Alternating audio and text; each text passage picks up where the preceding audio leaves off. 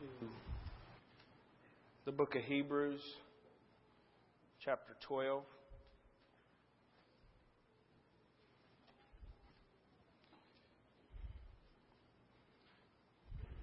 I'll be speaking from the verses 3 through 11.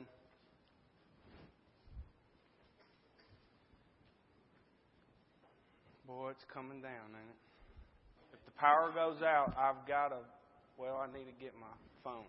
But I've got a light, so I can just keep on preaching, all right? It may be dark, but I'm just going to give it to you.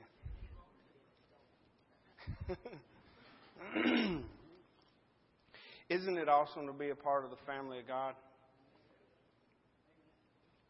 Isn't it great to be able to come and be here with the saints and and love on each other and and encourage one another. It's been a long day today, but it's been such a great day. I mean, I see Mark at the Richland. They're throwing the frisbee. We're going to graduation parties and we're going to singings and we're doing things together, which is what it's about. It's about being a part of the family of God. And I, to me, I just, there's nothing better than that. And one day, Jesus is going to come back, and guess what? For us, brothers and sisters, we get to go be with Him forever and ever and ever. I can't not tell somebody about that. Can you? I mean, is it is is is it that is it that exciting to you to want to tell somebody that? God loves us. He loves us so much, like James talked about, that he sent his son to die for us so we could be with him. That's he didn't have to do that. Jesus didn't have to do that. But he wanted to. Tonight I want to talk about something that I've thought about it all week. I've studied it, I've read things, and I want to talk about God's discipline. I want to talk about how God disciplines His kids. I was uh, probably in the fourth grade, and I lived in California. I'll never forget the address 3509 Cedar Canyon Road. and we lived, the, the road uh, stopped, and a cliff was right at the end of the road. And I'm talking about a cliff. Now, if you went over this cliff, you would probably die. And me and my buddies would ride down to the edge of the cliff and we'd look over and, and there was a small little trail. And my street was here and there was two streets over and we could see the trail went all the way over there. And I thought, I'm going to walk that mountain one day.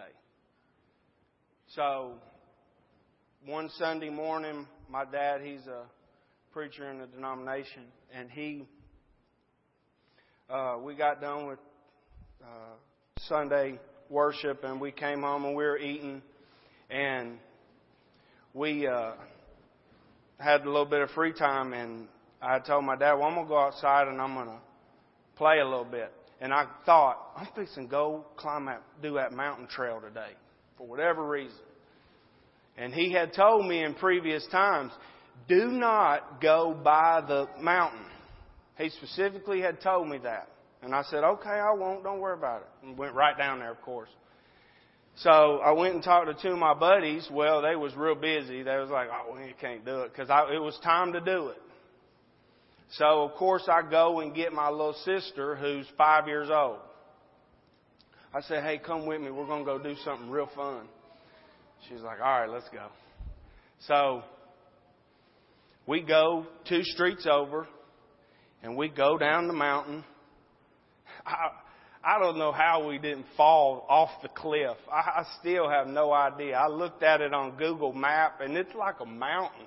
I don't know what I was doing. I'm scared of heights. the world?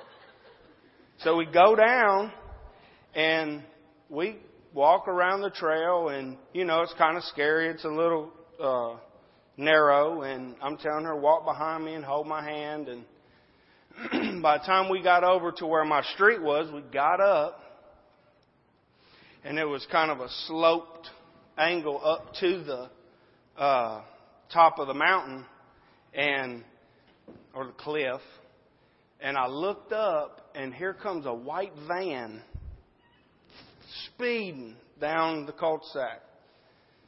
It was my dad. Boy, my stomach started hurting. And he, very first thing he asked me, he said, Were we all right? And I could just tell the panic on his face. I said, Yes, sir, I'm all right. And he said, Get in the car. He got me and my sister in the car. Well, he had to preach that night. Of course, he didn't get to go to anything because it had been four or five hours. Just ridiculous amount of time for a kid, fourth, fifth grader, and a five year old to just be gone completely. I could only imagine what they were thinking. But uh, he told me to go into his room and and I sat there. It seemed like forever. It was probably 10, 15 minutes, but he told me, he said, I don't really remember the specifics of it, but one thing that I do remember he said was, Son, you know I love you. That's why I'm going to have to do what I'm fixing to have to do. I knew right then I was fixing to get busted. and I did, and it hurt. That's what I want to talk about tonight is, and, and the perfect thing about these scriptures as we're fixing to read is it gives us a great parallel of our parents, you as a parent, and God as a parent. Let's read. Verse 3. For consider him who endured such hostility from sinners against himself, lest you become weary and discouraged in your souls. You have not yet resisted to bloodshed, striving against sin. And you have forgotten the exhortation which speaks to you as to sons. My son, do not despise the chastening of the Lord, nor be discouraged when you are rebuked by him. For whom the Lord loves, he chastens, and scourges every son whom he receives. If you endure chastening, God deals with you as with sons. For what son is there whom a father does not chasten? But if you are without chastening, of which all have become partakers, then you are illegitimate sons. Furthermore, we have had human fathers who corrected us, and we paid them respect. Shall we not much more readily be in subjection to the Father and the spirits and live, of the spirits and live? For they indeed for a few days chastened us as seemed best to them, but he for our profit, that we may be partakers of his holiness. Now, no chastening seems to be joyful for the present, but painful. Nevertheless, afterward, it yields the peaceable fruit of righteousness to those who have been trained by it. I want us to remember as we look at these verses tonight that God loves us. He really, really loves us.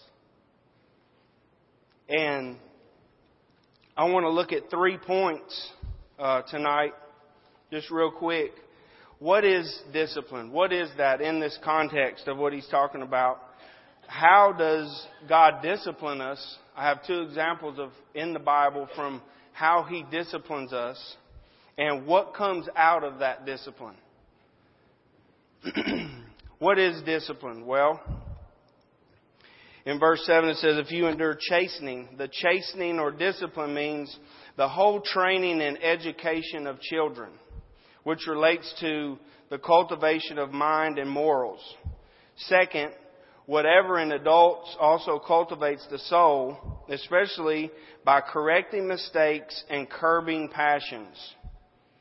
And, and another definition, the instruction which aims at increasing virtue.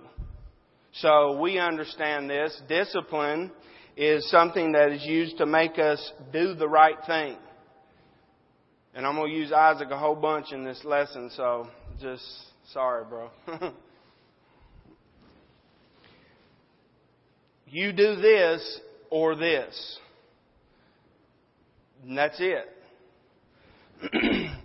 1 Peter 1:16 says, "Be holy, for I am holy." Which is a direct quote from Leviticus 11. God wants us to be what? Holy. He wants us to be perfect. Now, will we be able to do that? Absolutely not. But does He want us to be there? Yes. He very much does.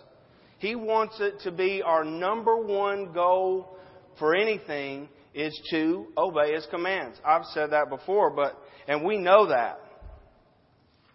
I have certain rules that I want to be done around my house. Isaac knows them. Uh, I give them to set the boundaries on what I want him to do and what I don't want him to do what I want to do is set rules in place so he will not do the things that I know will be hurtful or harmful to him.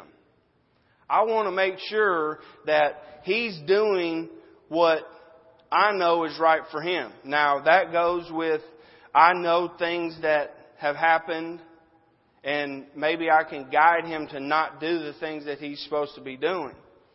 But I want to look at an example, and this is a very very good example of actually how God disciplines us. Turn to 1 Corinthians 11.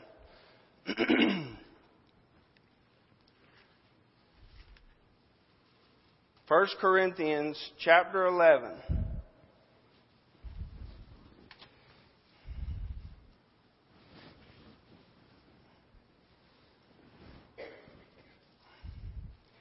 remember when you're when you're a parent, and I'm going to talk about this in just a little bit. When you're a parent, you don't discipline your kids so you can say, "See how big and tough I am." You see that? You do what I say because I'm your daddy. No. You do it because you want them to be the best person that they can be. Right? You want them to do the things that are right. So, and sometimes, this is very interesting to me also. This is just very interesting to me. Sorry if I say it a bunch, okay? Very interesting. That probably should have been the title of the lesson. Very interesting, okay? God sometimes allows things to happen in our life that may not be too good. Sometimes God allows things to happen in our lives that are sad. But I want you to look at this example of what he's talking about in 1 Corinthians 11. He's talking to the Corinthians about how they're taking the Lord's Supper, okay? And in verse 31, and then I'm going to kind of skip up and down on these verses. In verse 31, he says, For if we would judge ourselves, we would not be judged. But when we are judged, we are chastened by the Lord or disciplined by the Lord. That we may not be condemned with the world. Okay? So, what's happening is the way that they're taking the Lord's Supper right now is not in a pleasing manner. Okay? Uh, look at, look, let me move up, uh, to verse 27. And we read this sometimes when we're taking the Lord's Supper, but, but, but check it out. Therefore, whoever eats this bread or drinks this blood of the Lord in an unworthy manner will be guilty of the body and blood of the Lord. But let a man examine himself, and so let him eat of the bread and drink of the cup. For he who eats and drinks in an unworthy manner eats and drinks judgment to himself, not discerning the Lord's body. And I'm going to stop right there for just a second. They weren't doing it right. Think about yourself for just a minute about the Lord's Supper, how you take it. You just take the bread and you just pass it on? You just take the cup and pass it on and then I'm done, I'm good. Or do you do exactly what he's saying? Do you examine yourself? Do you take a moment right there when you take that bread and you, you remember the Lord's body? Do you remember what He did on the cross for you? And do you remember how you've been either disrespectful to that or you've been good to that? Maybe you have done good that week. I guarantee you probably sinned because as soon as I start examining myself, I almost want to stop. Man, that's seven, eight, nine. I mean, but I'm still examining myself to know what I'm doing and how I'm doing it wrong. Listen to what he says right after this in verse 30. For this reason, because of the unworthy manner that they're doing this, many are weak and sick among you, and many sleep. What in the world? God's discipline. There it is. That's Bible. That's amazing. You know, I was searching and looking for examples of actual Bible, and there's a bunch. There is a bunch. But as I was reading and trying to study, people want to stay right on the surface. They don't want to dig into God's discipline. Sometimes God's discipline hurts. But guess what? Where does He want you to go when you hurt? Straight to Him. He wants you to go right to Him always. Think about Job. I don't have time to break down Job. I mean, we know the story. But he wanted Job to look to him only first. Same here. He's telling them when you disrespect the way you take the Lord's Supper, which was my son that I sent for you, you may need some discipline, brothers and sisters. Now, I'm not saying God just says, okay, Jacob, you need to be real sick. But maybe you are sick because God's disciplining you. In every single situation that is happening in our lives, where should we go first with it? Lord, help me. Help me with this. Are you trying to show me something? Are you, am, am I not doing what I'm supposed to be doing?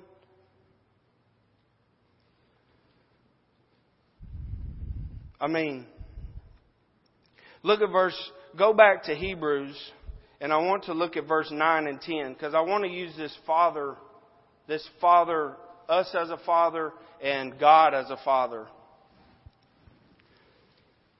Sometimes we get disciplined because we need to be disciplined. if my daddy didn't get me and take me into the room and discipline me the way he did, then I may have went and done. I never went to that cliff again. I never rode my bike down there. I never thought about being near that cliff. My boys would say, "Nope, nope, let's go play basketball." He does it so we can be perfect. God wants us to be perfect, just like Jesus. We won't ever get there, but that's how we should strive to be holy. Look at verse 9. Furthermore, we have had human fathers who corrected us, and we paid them respect. Shall we not much more readily be in subjection to the Father of spirits and live? For they indeed for a few days chastened us as seemed best to them but he for our profit, that we may be partakers of his holiness. So remember, when you're going through a situation, or if Isaac does something that he's not supposed to do, I've got to discipline him. I've got to say, son, why don't you take the trash out, boy? I told you and told you. It's, it's just like we were learning in class today about Joash the king when the priest didn't do like they were supposed to do and fix the temple. He tells them this and then he comes and they don't do it and he's like, what in the world are y'all, do? y'all not fixing the, I told y'all to do this and you're not doing it. Sometimes we have to be disciplined in order to get back on the right path. But it's the way that we take it and the way that we do it is the problem. Because sometimes we want to say, really, God, pile it on, boy. I'll tell you what. Over and over, you just keep giving it to me. I've been there. I've said that. I'm thinking, I'm trying to do right.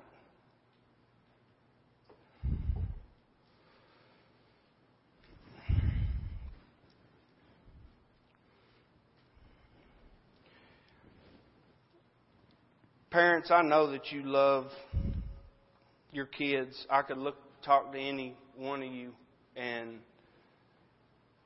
you could tell me stories about your parents and kids could tell me about stories about their parents and how they disciplined us. We do it, and especially for Christians, we do it because we want to do it the right way. But God's way is perfect. 2 Timothy 3:16 tells us why it tells us why he gave us his word. You know? Let me look it up real quick. This is kind of off the cuff. See, I'm learning in preaching school to go off the cuff a little bit.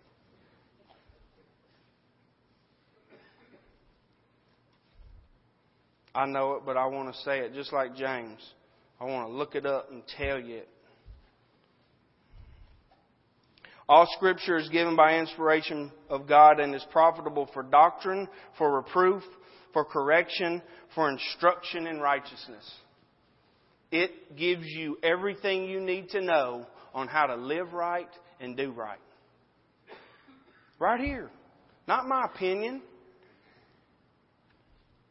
I could, I could tell you some really good stuff to do and some really cool stuff to do. But it may not be the right thing. Just like if your buddies are peer pressuring you to go against what your daddy told you to do. Oh no, come on down to the cliff. We won't get real close to it. We'll just get kind of by it. No, I'm not going to the cliff because my daddy said not to. I'm not going to cheat on my wife because God said not to. I want to look at one more example. It's in 2 Corinthians chapter 12. 2 Corinthians chapter 12 verse 7.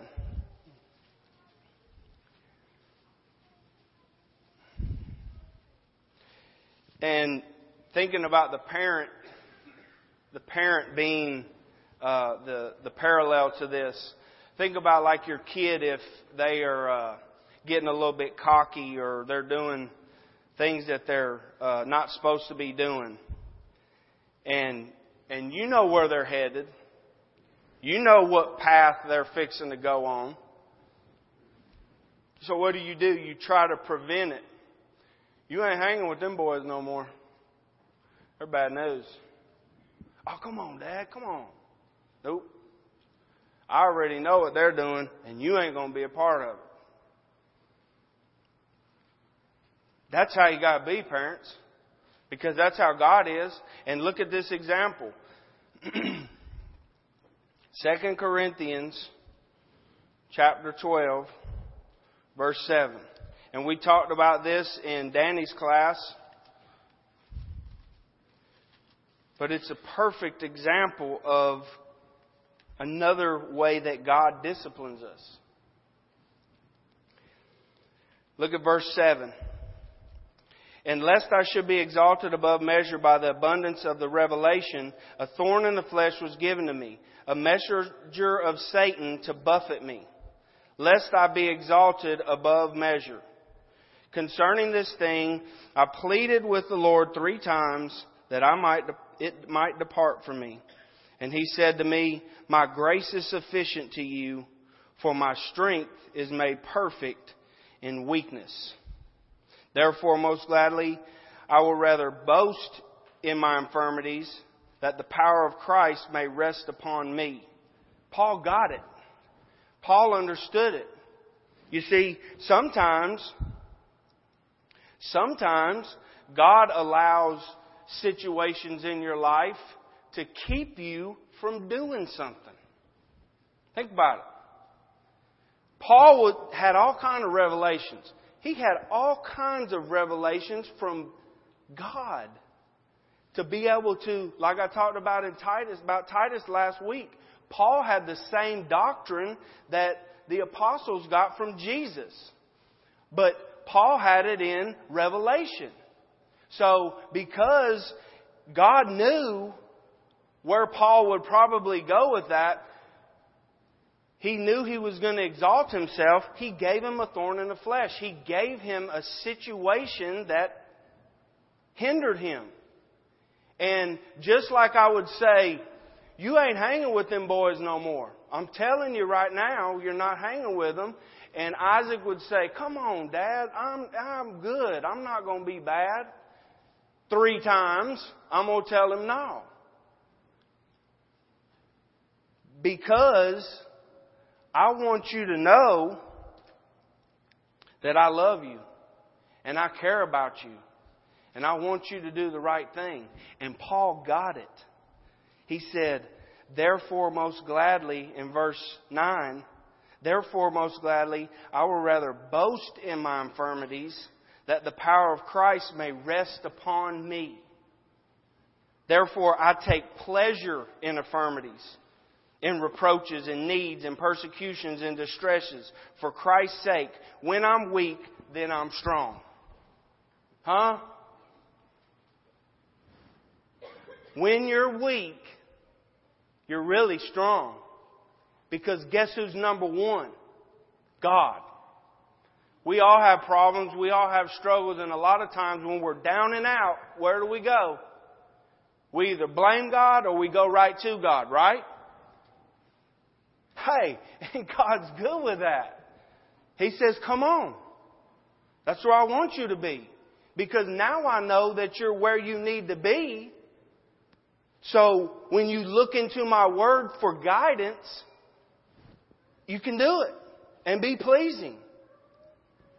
As we change our lives and we have, fo- have our focus put on being pleasing to God, our Father, I love my daddy. I love him. I do. I hope Isaac loves me. I hope you love your daddy. I hope you love your mom. But God loves you so much more. Do you love Him that much? That's the question. Do you love God enough to do what He wants you to do all the time? Not forsake the assembly. Yeah, that's a popular one to talk about. But it's a commandment. He wants us to do it. He wants us to be a part of it. Not because He wants to be mean and hateful to us, because He wants us to come and be able to worship Him and be able to encourage. I'm so encouraged by seeing AC and Melissa here. I'm so encouraged when I see James or Sammy or Scott or Mickey. That's encouraging to me. It makes me happy when I see my mother in law here. Because we're part of God's family.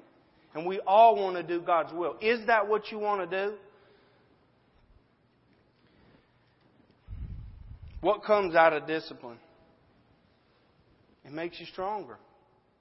It makes you more faithful. It makes you be able to persevere through the toughest times. When you're down and out,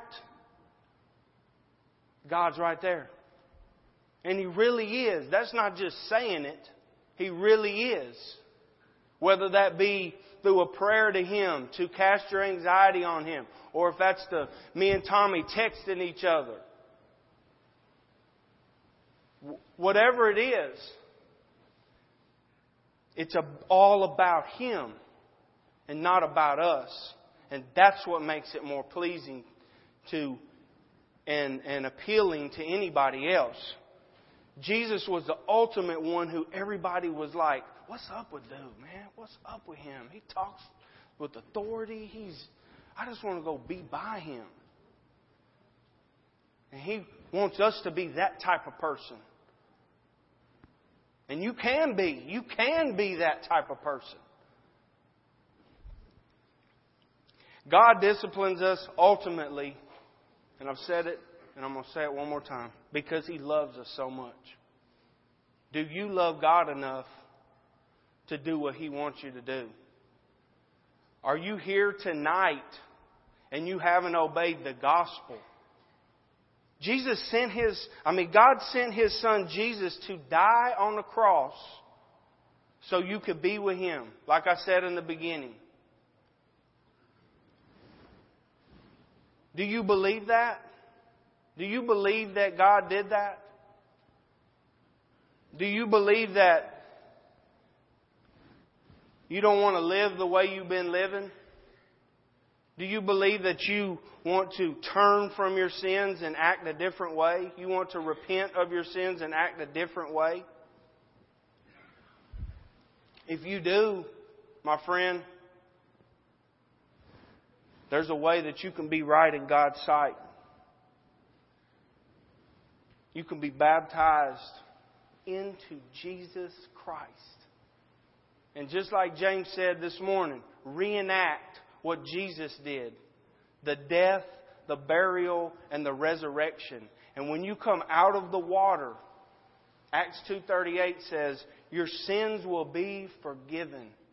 And you get the gift of the Holy Spirit a pledge that when Jesus Christ comes back, He's getting you. And God immediately adds you to His church because there's only one church. One. And it's the Lord's.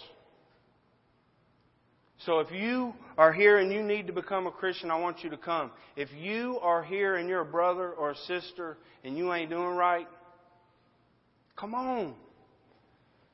This is a family right here. This is a family that will love and, and, and talk to you and be around you and support you.